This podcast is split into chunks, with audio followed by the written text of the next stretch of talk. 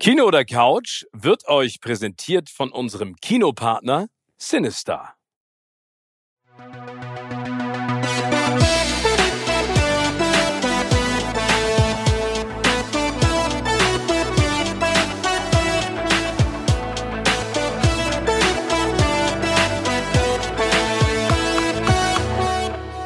Moin Moin und herzlich willkommen zu einer neuen Ausgabe von Kino oder Couch. Wir hoffen natürlich, dass ihr die Weihnachtsfeiertage sensationell, ohne große Streitigkeiten innerhalb des Familien- oder Freundeskreises überstanden habt.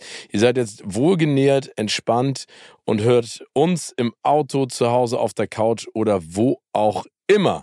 Und Tim und ich sitzen hier mit unseren eingeölten Körpern und sprechen natürlich über die Themen, die uns so bewegt haben. Deshalb gleich die erste Frage. Kino oder Couch, mein lieber Tim? Es war die Couch diese Woche, mein lieber Steven. Also erstmal auch von mir. Hallo, hallo an alle euch da draußen, die uns jetzt zuhören. Ähm, ja, es musste die Couch sein, weil. Äh, das ist eine Challenge, eine Aufgabe. Du hattest mir eine Aufgabe gegeben, was ich gucken sollte. Leider läuft dieser Film momentan nicht im Kino, zumindest ja, nicht weil der zweite Teil herausgekommen ist. Ja, gut. Also wir reden über Avatar. Ich ja. hatte ja letzte in der letzten Folge äh, gestehen müssen, dass ich den erfolgreichsten Film aller Zeiten bislang nicht gesehen habe. Ja, ich glaube, der ist äh, zwischenzeitlich abgelöst worden von den Avengers. Genau, von Endgame Avengers. Genau, und dann ist dann wieder aber wieder ähm, auf Platz eins gegangen, weil er in China wieder nochmal erneut in die Kinos gebracht worden ist. Ja, auch in Deutschland. Also ihn gab es ja nochmal in Deutschland. Ach so, das war auch ja, dann komplett Ja, genau, also es war sozusagen, Nee, weil, weil das ja so lang gedauert hat zwischen dem ersten Teil und dem jetzigen zweiten, hat James Cameron gesagt, damit die Leute nochmal sozusagen von vor zwölf Jahren dieses Erlebnis nochmal spüren können, kommt er nochmal ins Kino. Deswegen war er im Kino. Aber also jetzt mal viel wichtiger. Kannst du jetzt verstehen, warum Avatar der erfolgreichste Film aller Zeiten ist? Nicht, warum er der erfolgreichste ist, das nicht unbedingt. So umgehauen hat er mich nicht, aber er hat mich extrem beeindruckt, muss ich sagen. Oh, cool. Und ähm, ich habe mich auch, als ich durch war, ich habe ihn im Fernsehen gesehen, bei Disney Plus ist er abrufbar habe ich mich danach richtig geärgert, dass ich ihn nicht im Kino gesehen habe. Äh, weil äh, es gibt halt Filme, die muss man im Kino sehen. Ähm, und da gehört dieser eindeutig dazu. Und das auch an alle da draußen, auch ein Aufruf, äh, Leute, geht ins Kino, ähm, bleibt nicht wie ich immer ständig zu Hause auf der Couch sitzen, sondern ähm, guckt genau bestimmte Filme, die muss man einfach auf der großen Leinwand ja. sehen. Ansonsten ist es, glaube ich, nur der halbe Spaß. Ähm, aber der Film hat mir sehr viel Spaß gemacht. Ähm, ich fand ihn wirklich richtig, richtig gut. Ähm, ist jetzt, äh, gibt auch ein paar Abstriche. Ich fand jetzt die, letztendlich die Storyline sehr zusammengeklaut. Also da ist ordentlich, wer mit dem Wolf tanzt drin, ein bisschen Pocahontas. Also ähm, viele so Filmgeschichten, die man, die man eigentlich schon kannte, die James Cameron dann nochmal neu verwurstet hat.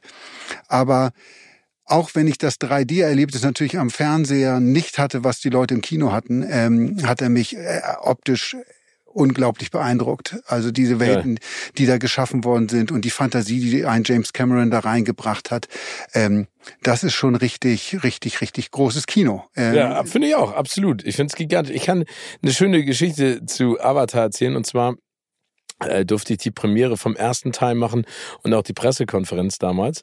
Und äh, das war völlig absurd. Ich habe am Abend vorher im Theater von König der Löwen auf der anderen Elbseite in Hamburg die Premiere eines Disney-Films gemacht, der hieß Küss den Frosch. Und dann bin ich abends mit den Leuten, die diese Premiere organisiert haben, direkt nach Berlin gefahren und war erst, keine Ahnung, zwei Uhr morgens da, musste aber am nächsten Morgen vor der Pressekonferenz logischerweise Avatar sehen. Da war die Pressevorführung um sieben Uhr im Kubix äh, in einem, einem schönen Kino in Berlin und ich dachte so, oh Gott, ey, fünf Stunden schlafen, dann guckst du drei Stunden den Film an. Hatte ja keiner irgendeine Ahnung, was da passiert. Du hast im Trailer immer nur blaue Leute gesehen und dachte so, oh Gott, was soll das denn bitte sein? Das war ja auch mein Ansatz ja, genau. Anfang. Also das, was mich so ein bisschen abgeschreckt hat an dem ganzen Ding, uiuiui, die Schlümpfe jetzt in einer anderen Form irgendwie, äh, ist jetzt nicht, nicht eine Filmform oder eine Story, die mich, die mich interessiert jetzt. Aber wie gesagt, das war ein Fehler. Das war ein Fehler. Und dann habe ich mir den Film angeguckt und ich muss sagen, ich bin, ich war übermüdet, aber ich bin in drei Stunden nicht aus dem Kinosessel aufgestanden. Ich bin nicht mal zu, auf Klo gegangen, ne, was in meinem Alter schon echt eine Menge bedeutet.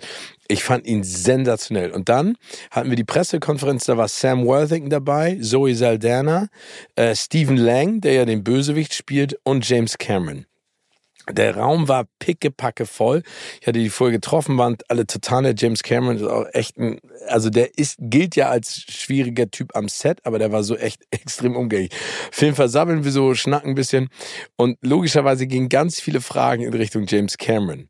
Und dann steht da eine Journalistin oder ein Journalist, ich weiß nicht mehr, ich habe es direkt auf, stellt Frage und sagt, das, was du gerade eben auch gesagt hast, ja, also die Geschichte ist ja jetzt ja nichts Neues. Das ist ja im Prinzip wie Pocahontas nur mit blauen Menschen.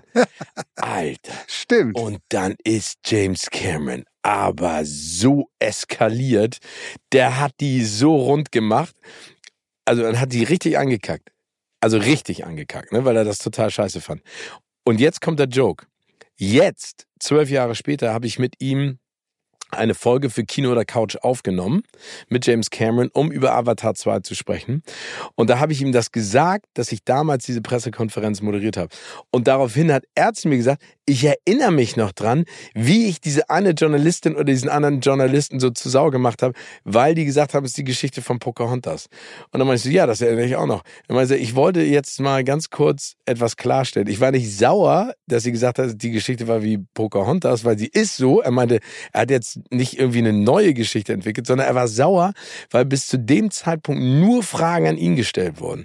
Nicht an die anderen Darsteller, oder DarstellerInnen. Und das hat ihn total geärgert. Und er hat mehrfach gesagt, stellt doch mal den anderen Leuten Fragen. Das habe ich völlig verdrängt. Ich erinnere mich nur an diese Eskalation. Und das fand ich total cool. Ob er da so ehrlich gewesen ist, dass man muss ja bei James Cameron sagen, dass der der sieht ja sehr lieb aus, ne? Der sieht ja aus so wie der nette Onkel von, von nebenan, so der keiner, keinem was zu Leide tun kann. Der muss furchtbar sein am Set. Genau, habe ich ja gesagt. also wirklich eine Katastrophe. Ich hatte mal ein Interview mit Kate Winslet, wo sie, wo sie gesagt hat, sie für kein Geld der Welt würde sie jemals wieder mit James Cameron nach Titanic, die haben den ja zusammen gedreht, wieder mit James Cameron zusammenarbeiten, weil sie Angst vor ihm am Set hatte. Weil der ja, ich glaube, alle haben Angst. Ein, so ein Perfektionist ist und ähm, jemand, der aus den Leuten alles rausholt und dort halt auch sich wohl offenbar komplett auch im Ton vergreift. Ja. Und das muss man sich vorstellen, bei so einem Filmset, da sind ja teilweise Dutzende von Leute drumherum und du bist da die Darstellerin oder der Darsteller und dann wirst du darunter geputzt irgendwie auf teilweise wohl erniedrigende Art und Weise. Und sie sagte, dass sie da ein richtiges Trauma von gehabt hat und für kein Geld der Welt. Deswegen auch Leo. Leo, also es war ja auch so, dass Leonardo DiCaprio damals auch gesagt hat, als hier King of the World bei den Oscars, James Cameron, das zeigt ja sein Selbstbewusstsein und sein Selbstverständnis, wenn du da oben stehst. Ne? Genau. Ne? Also es war zwar ein Zitat, aber in dem Kontext bedeutet es ja sehr viel mehr. Leonardo DiCaprio hat ja das Gleiche gesagt. Ne? Also er wollte danach auch nichts mehr machen. Ihm war der Rummel um seine Person zu groß. Ähm, und vor allen Dingen äh, auch, glaube ich, diese Auseinandersetzung äh, mit ihm. Aber auf der anderen Seite muss man sich ja mal überlegen, was der geschafft hat, ne? Klar. Also und offenbar hat er sich auch gewandelt ein bisschen, also vielleicht Altersmilde. Oder das Geld hat dann gestimmt, weil wie gesagt, Kate Winslet hat damals gesagt, für kein Geld der Welt. Jetzt ist sie aber Avatar 2 wieder dabei. Also irgendwas muss da passiert sein. Irgendwie ja, wird vielleicht das ist das dann auch, ja, aber ich glaube, das, das Schlimme ist ja, wenn du, das war ja auch der Riesendurchbruch für Kate Winslet und für Leo, ne? Also ich glaube, wenn du da, eine up-and-coming Schauspielerin bist und so rund gemacht wird. Ich meine, das sind ja so so Sachen, die ich so spannend finde. Ne? Kinski hier äh, in Mein bester Feind, wenn du siehst, wie er da Werner Herzog zu Sau macht, dann gibt's ja diesen Mitschnitt von Christian Bale. Es gab ja einen Mitschnitt auch von Tom Cruise am Set während der Corona-Zeit, obwohl ich den, äh, seinen Ansatz richtig fand. Aber da muss man mal ein bisschen rumstöbern. Da gibt's ja manchmal so ja gut, das sind, glaube ich, alles Leute, da gehört James Cameron dazu ähm, und ein Tom Cruise äh, definitiv auch, die so perfektionistisch sind in ihrem Angang an die Filme und Sachen, die sie machen. Und die wollen wirklich, das muss alles bis ins kleinste Detail stimmen. Was dann aber auch das Erfolgsrezept von diesen Leuten ist. Also genau. die sind so, so dabei, die geben sich halt nicht mit, mit etwas weniger Guten zufrieden oder nur halb gut, sondern das muss perfekt sein. Und den Anspruch, den sie an sich, an sich selbst haben, den haben sie auch an, an das Team um, um, um sich herum Halt irgendwie. Aber ja, gut. Wie ja, aber genau, aber, aber die Frage ist halt, wie machst du's, ne? Und ich glaube, es ist nicht richtig, also es ist ja am Ende Teamwork. Ich glaube, du hast immer, um bei der Titanic zu bleiben, immer einen Kapitän, der geht auch mit dem Schiff unter oder fährt es ans nächste Ufer zu großen Erfolgen. Ich glaube, du brauchst so eine Leitfigur, aber trotzdem geht es anders. Also es geht ja auch menschlicher. Tom Cruise ist ja auch jemand, der sagt, hör zu, ich habe den den höchsten Anspruch an mich. Das hat er ja auch gesagt bei Top Gun Maverick. Alle hier Miles Teller meinten ja auch so, ey, okay, er macht das, dann müssen wir es auch machen. Das war, er hat ja gesagt, wenn du Teil von Top Gun sein willst, dann musst du dich auch in diesen, in dieses Flugzeug Genau. reinsetzen und mitspielen. Und das finde ich ja grundsätzlich auch gut, ne? Also weil, weil er sagt ja, ich, ich, ich schütze ja auch mein Franchise und meinen Namen, ne? Also ja, genau. Am Ende, wenn, wenn ein Tom Cruise-Film schlecht ist, dann ist kriegt es er Tom, auf den Sack, dann Tom, genau, das ist Tom Cruise schuld und nicht von von irgendjemand anderes Genau. drumherum. So.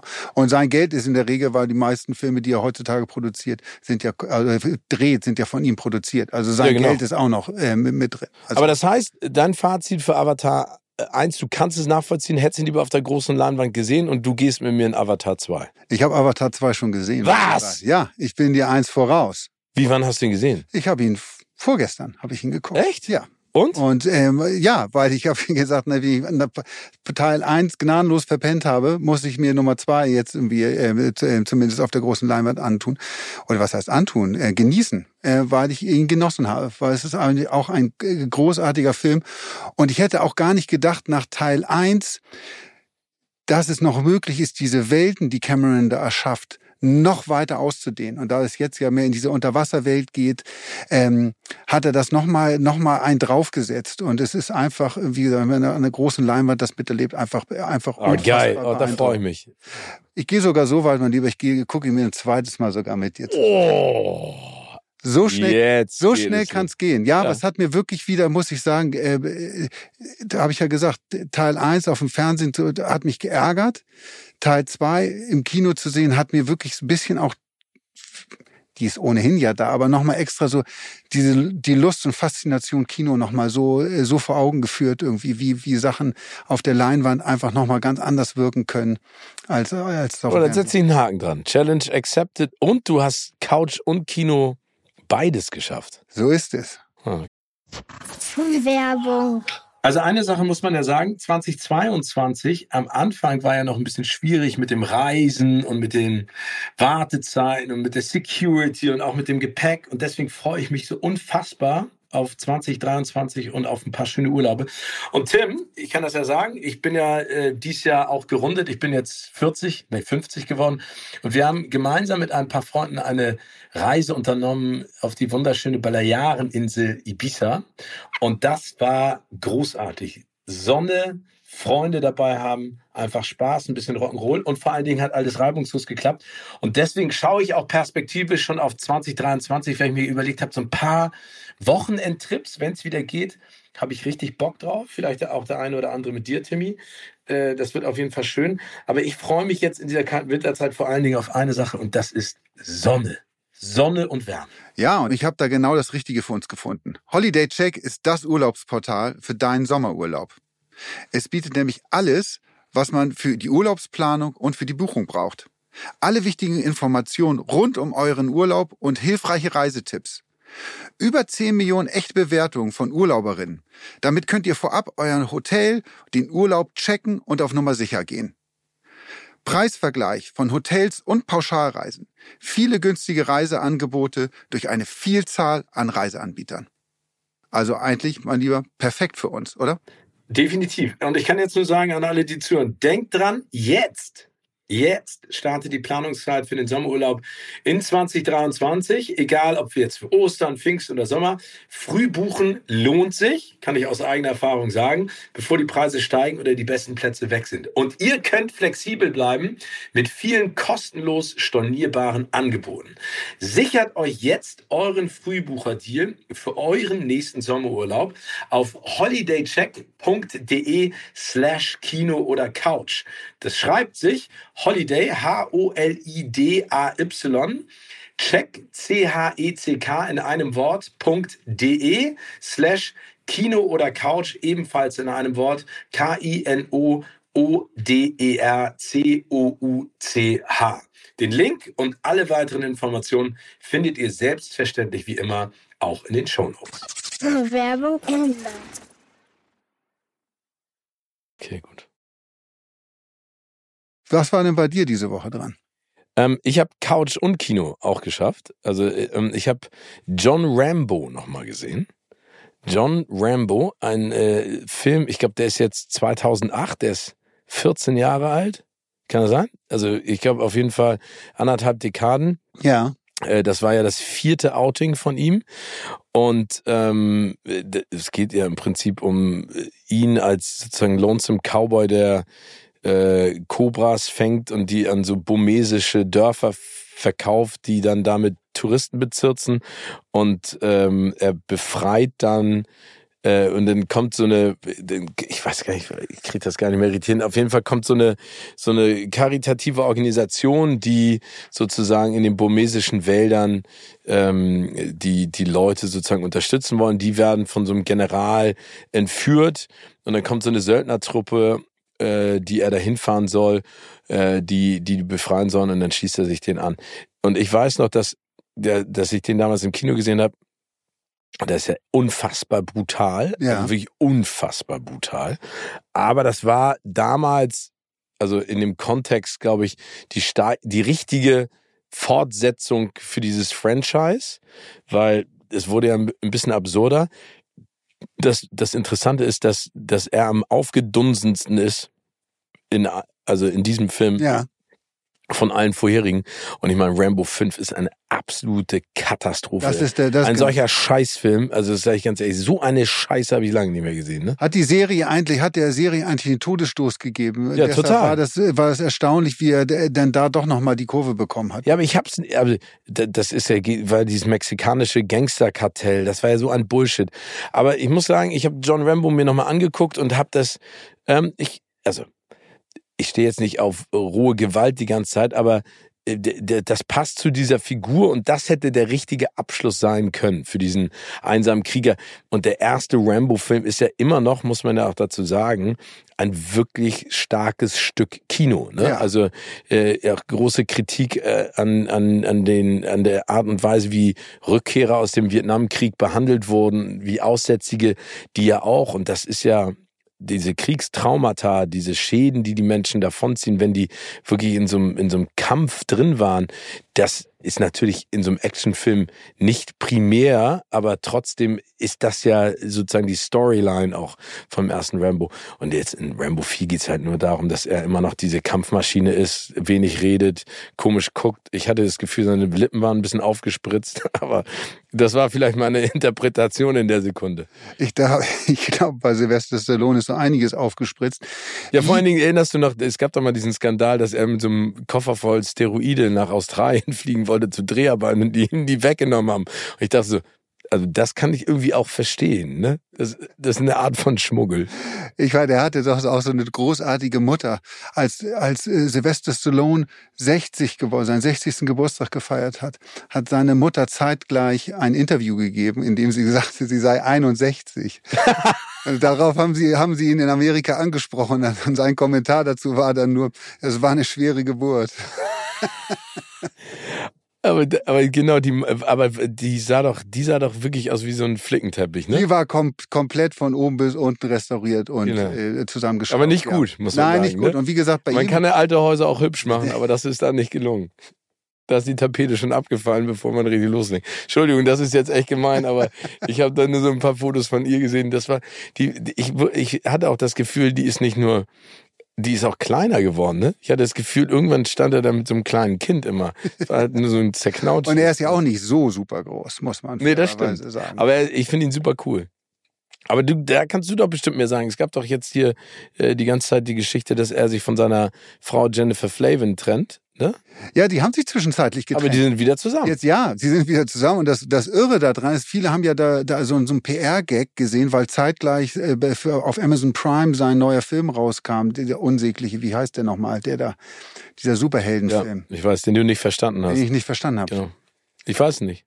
Ich habe es vergessen. Aber du wolltest die Geschichte anders Genau, erzählen. ja. Ähm, und äh, dieser äh, Film kam zeitgleich raus und viele haben gesagt, das ist PR, die, äh, die er macht mit dieser Trennung, um, um maximale Aufmerksamkeit. Warum soll man so einen Quatsch machen? Das und was er ja getan hat, er, er hatte ja das Gesicht seiner Frau auf dem Oberarm tätowiert, also relativ groß auch. Ähm, und das hat er übertätowieren lassen. Also äh, da hat er irgendwas anderes rüber, rübergepackt. Also da, äh, sie dort ausgelöscht. Auch ihren Namen hat er auf dem Körper, den hat er auch übertätowieren lassen. Ihren Namen auf dem Körper. Auch tätowiert auf dem Arm. Achso, du hast ja auch Tat- Tattoos, ne? Ich habe keine Tattoos. Genau. The Samaritan hieß der. Samaritan, genau. Der Samariter. Ja, dein, ein Würdest du dir auch meinen Konterfei äh, auf deinen Körper tätowieren? Klein.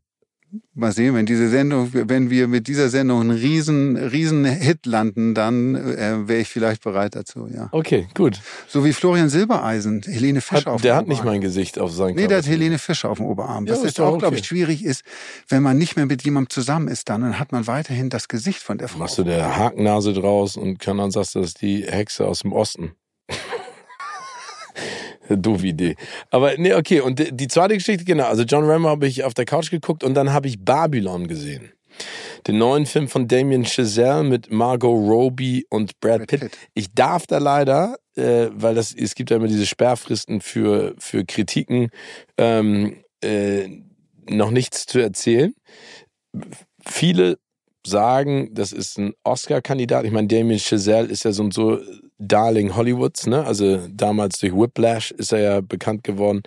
Ähm, auch ein großartiger Film und dann ging es ja weiter und seine Liebe zu Ryan Gosling ist ja auch groß, Großteil La La Land. Ähm, und das ist jetzt, im Prinzip ist, ist Babylon eine Hommage an die äh, bunten, ähm, orgiastischen äh, Zeiten des äh, Stummfilms äh, übergehend zum zum äh, Tonfilm. Und, äh, und ich habe nur ein Interview gesagt, so viel sage ich nur, äh, dass Brad Pitt erzählt hat, weil es geht mit so einer bombastischen Orgie in so einem Haus los.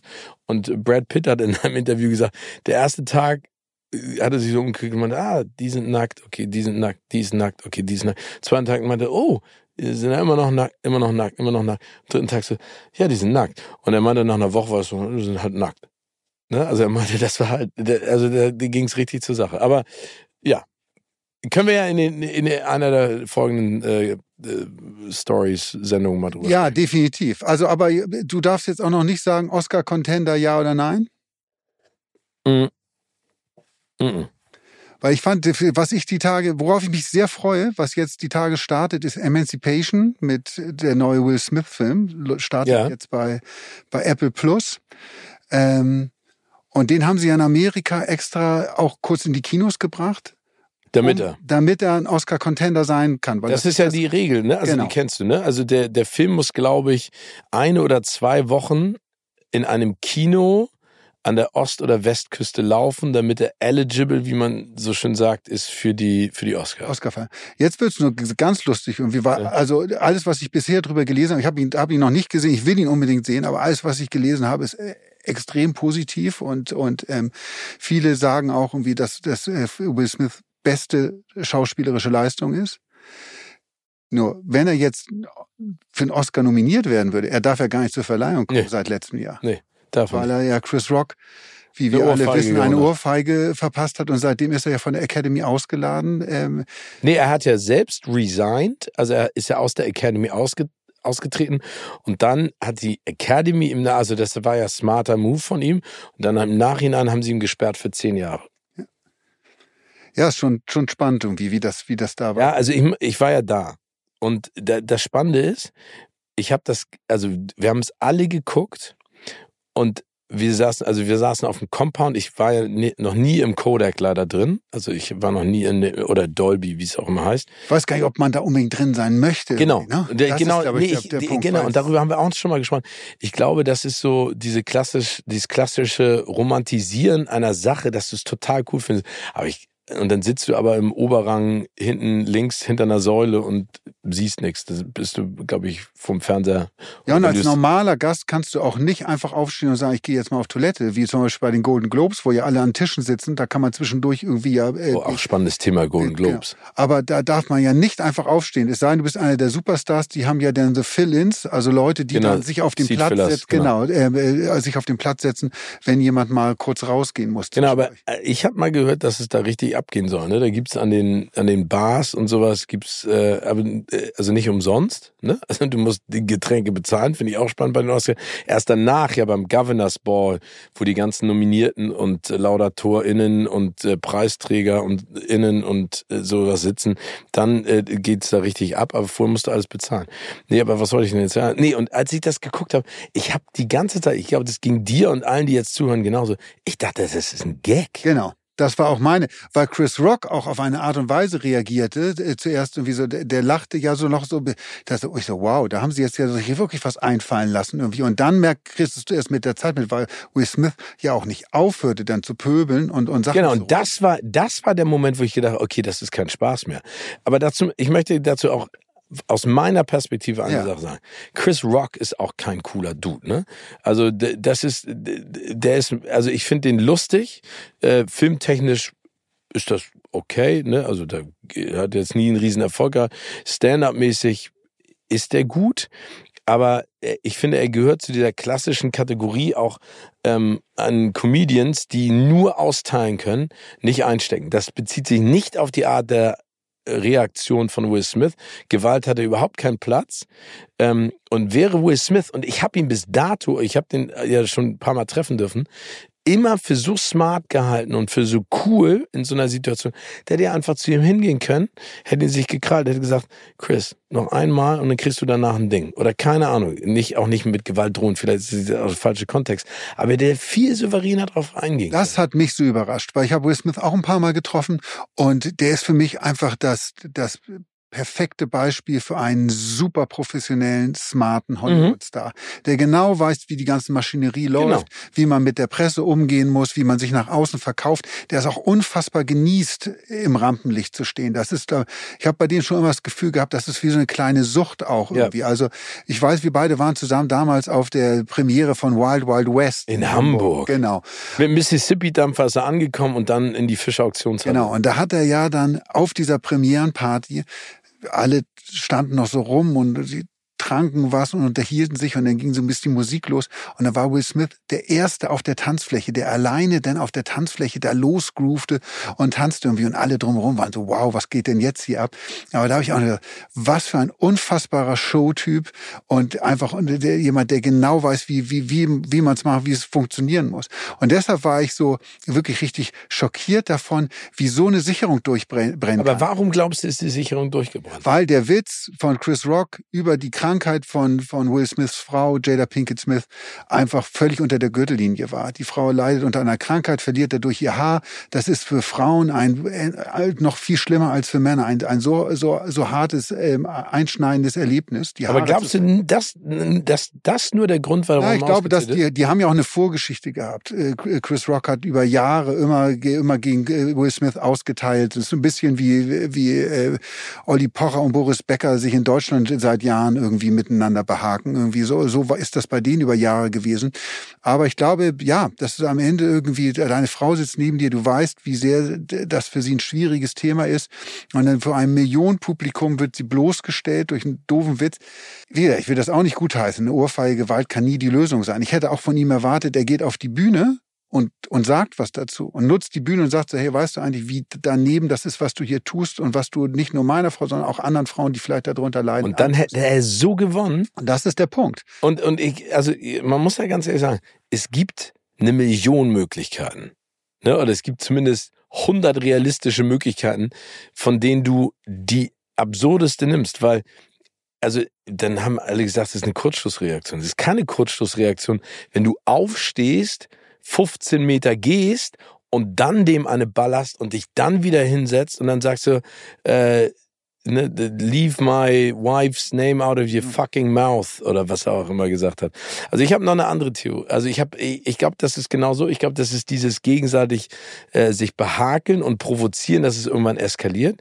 Ich glaube aber auch noch zusätzlich, dass er durch die Rolle, für die er nominiert war, King Richard, Ja. ne, als der Vater der Williams-Schwestern, der ja auch nicht koscher war, muss man dazu sagen, aber der ja immer diesen Beschützerinstinkt vor allen hatte. Das kommt ja in diesem Film auch rüber und er spielt das ja und hat das dann auch bei allen Dankesreden für die Preise, die er vorbekommen hat, immer wieder eingebaut, ne? Ähm, you, you're the greatest, die Williams-Schwestern und äh, ich glaube, dass das auch so ein bisschen in ihm immer noch so war, dieser Beschützerinstinkt, ich muss auf alle aufpassen. Und ich glaube auch, und da werde ich jetzt sehr gossipy, dass diese Beziehung zu seiner Frau auch eine Vollkatastrophe ist. Ich glaube, dass das auch nicht richtig funktioniert. Ne? Also dieser Red Table Talk und diese offenen Beziehungen und dieser ganze Kram, den die da, ich glaube, der kam auf diesen Teppich, stand unfassbar unter Druck, weil alle gesagt haben, du gewinnst. Dann die Rolle, dann die Beziehung zu Jada, dann steht Chris Rock, den du so und so doof findest, da oben und macht so einen Spruch.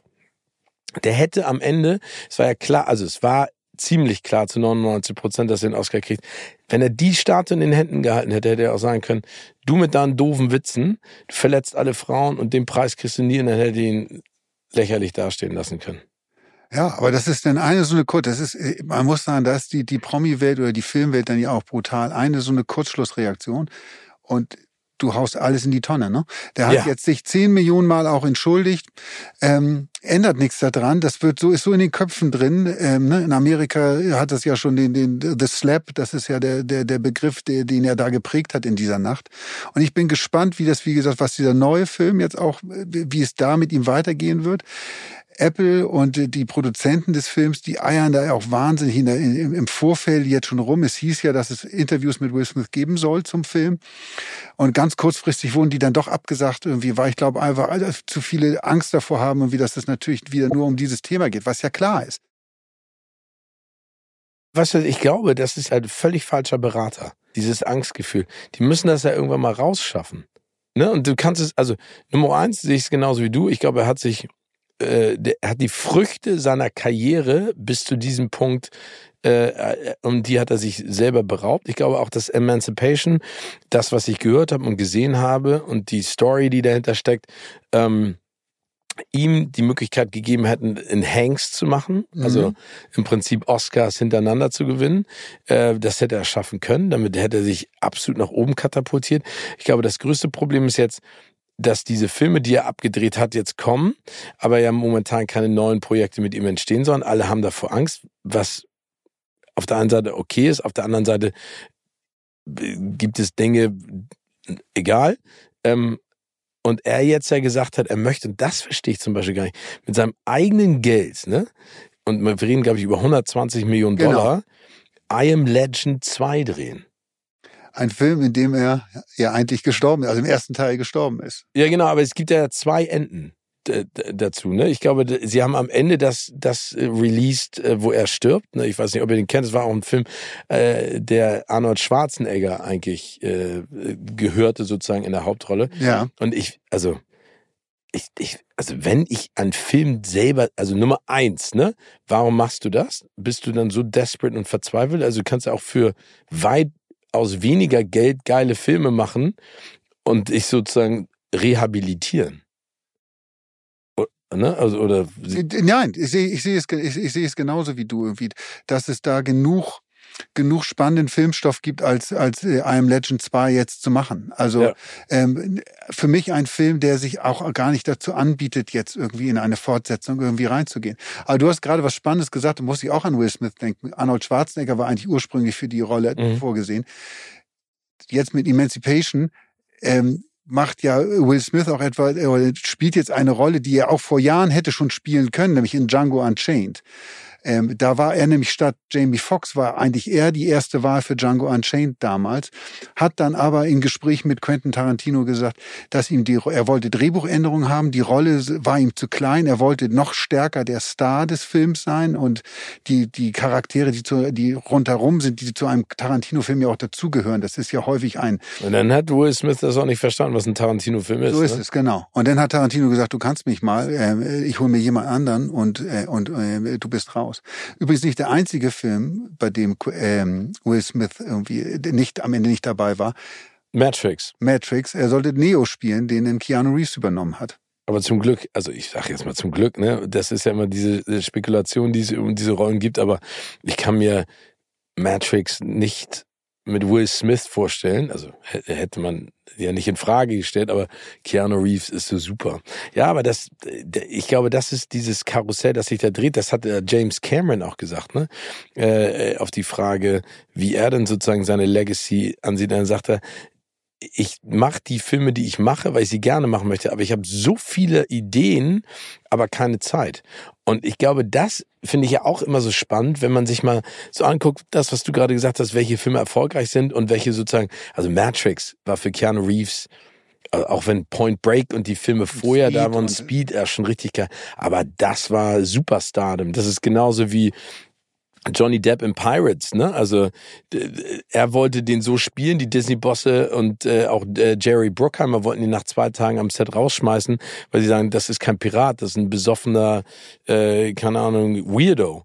Ähm, und auch Superstar. Also ich glaube, wenn du wenn du ein Star bist, dieser Druck, den du auch hast, dein nächstes Projekt wieder in, in unfassbares Wirren zu katapultieren, ist, glaube ich, echt anstrengend und schwierig. Ja, ja, definitiv. Aber wo du gerade Johnny Depp angesprochen äh, hast und äh, Pirates of the Caribbean, du hast ihn doch mal getroffen und äh, er hat dir doch erzählt, wie, wie er sich auf die Rolle des, des Jack Sparrow vorbereitet hat. Nee, hat er mir nicht. Was, war das jemand anderes? Wer hat mir denn das erzählt? Nee, aber ich habe ihn getroffen zu äh, Captain Jack Sparrow und äh, da hatte mir äh, auch eine schöne Geschichte. Hatte mir ähm, war ich der letzte vor in diesem äh, in London vor vor dem Interviewraum und da war ein richtig geiles Poster auf so eine dünne ähm, Styroporschicht gezogen von ihm als Captain Jack Sparrow, wie er aus dem Nebel kommt. Sensationell, also so, so fototechnisch. Und dann habe ich die von Disney gefragt, ob ich das mit reinnehmen kann, dass das unterschreiben. Hab ich, ja, ja, versuch mal. Bin ich reingekommen und wir hatten schon ein paar Mal getroffen. Meinte, ja, sure, definitely. Und hat es unterschrieben und ich geil, heute Abend nehme ich das Ding mit nach Hause und das kann mir keiner mehr nehmen. Und dann komme ich in London, Heathrow an den Flughafen und sagen sie, nee, das können sie nicht als Handgepäck mitnehmen. Ich so, wieso kann ich es nicht als Handgepäck mitnehmen? Ja, das müssen sie einchecken. Da habe ich gesagt, das ist ein Poster auf einer, auf einer dünnen Styroporschicht. Wenn ich das einchecke, kommt der kaputt dann an. Nee, nee, äh, das müssen Sie einchecken, weil da können Sie ja was drin verstecken. Da habe ich etwas nicht umweltfreundliches gemacht und bin dann an von diesen Apparaten gegangen, wo du es mit diesem Zellophan einwickeln kannst. Hab das gemacht, hab das Ding aufgegeben. In Hamburg war ich am Rollfeld und dann äh, warten alle auf den Koffer und ich warte auf dieses Poster und dann kommt, also das war wirklich, keine Ahnung, Meter zehn und, äh, und 60 breit. Da kam so ein kleiner Papierhaufen wieder raus. Ne? Also es war nur noch so ein Klumpen. Und ich habe gesagt, das gibt's nicht. Und dann bin ich ähm, äh, zu so einem Laden gegangen, den gab es früher in Hamburg Postergalerie, kennst du den noch? Ja, klar. Dann bin ich äh, zur Postergalerie gegangen und habe gesagt, ey, könnt ihr dieses Bild in irgendeiner Art und Weise retten? Und dann haben die das wirklich geschafft. Wieder glatt zu ziehen, habe ich mir so einen geilen alten Rahmen gekauft und jetzt habe ich es zu Hause. Ich weiß aber jetzt noch, ein Kollege hat mir erzählt, der hat mit ihm gesprochen, wie gesagt, wie er, wie sich Johnny äh, vorbereitet hat auf die Rolle des Piraten Jack Sparrow.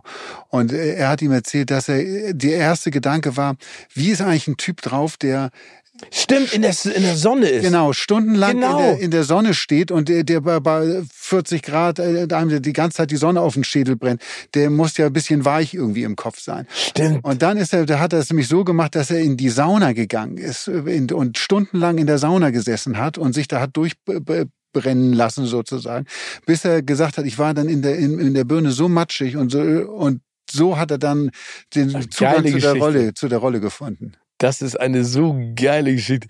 Oh, ich kann auch so schöne Geschichten zu Johnny Depp erzählen, aber das können wir ja aufs nächste Mal auch wieder verschieben. Aber das ist spannend, ne? Also wer, wer sozusagen eigentlich die Rolle spielen sollte, aber kommen wir vom, äh, vom Hölzchen zum Stöckchen. Ich bin gespannt, wie die Karriere von Will Smith weiterlaufen wird.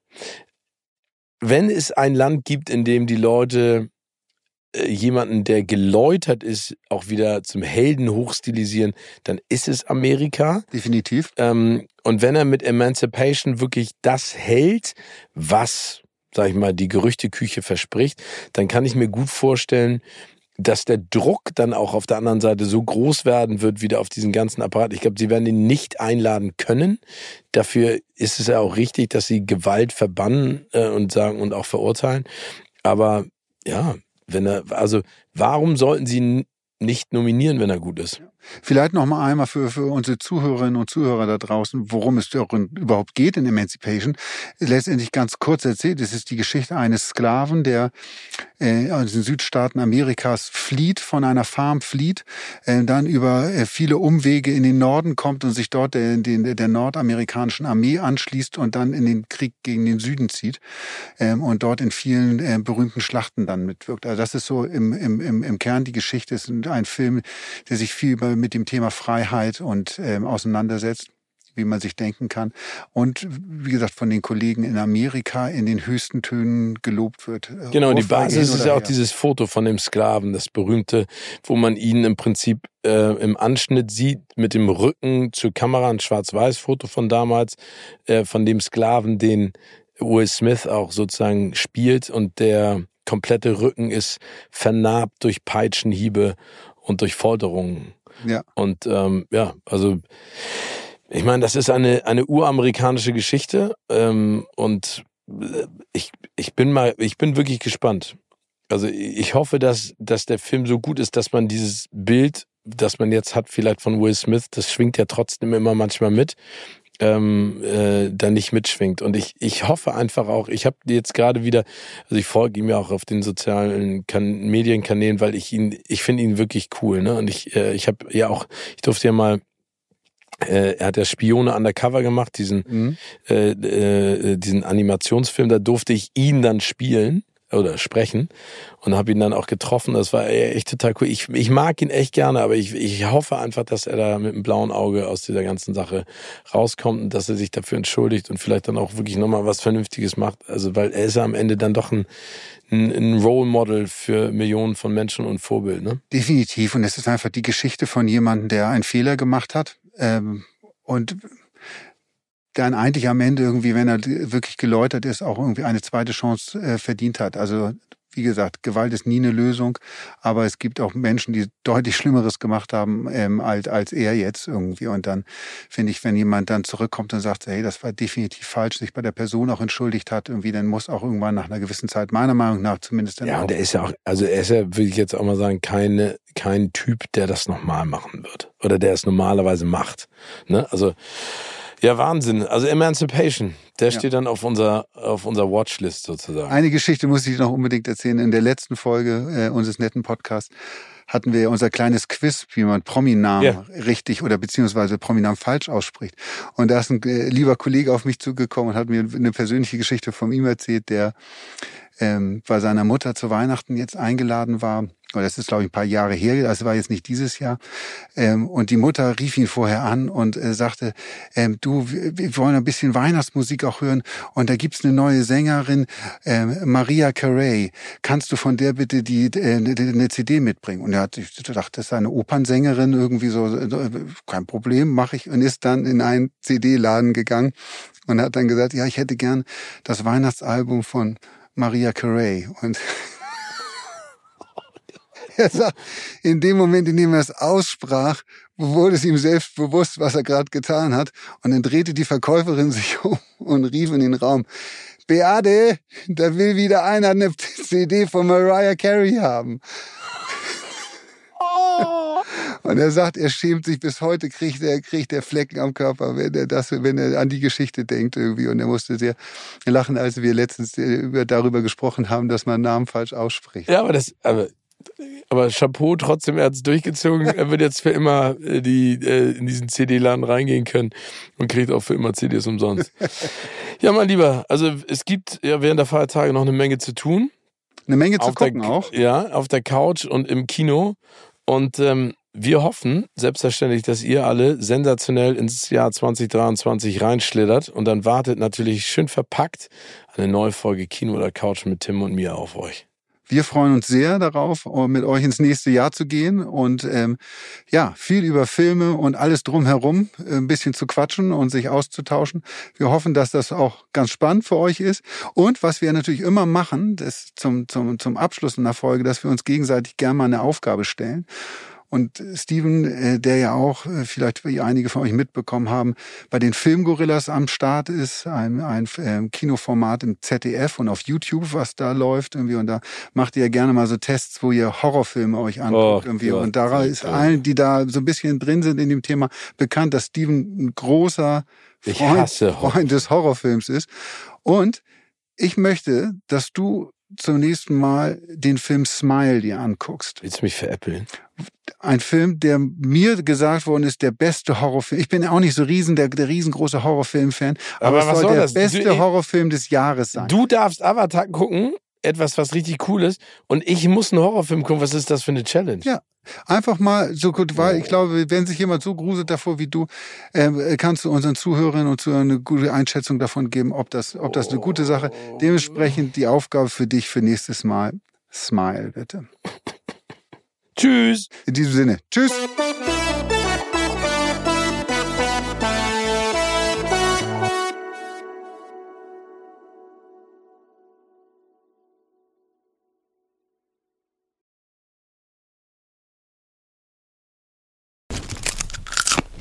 Kino oder Couch wurde euch präsentiert von unserem Kinopartner Sinistar.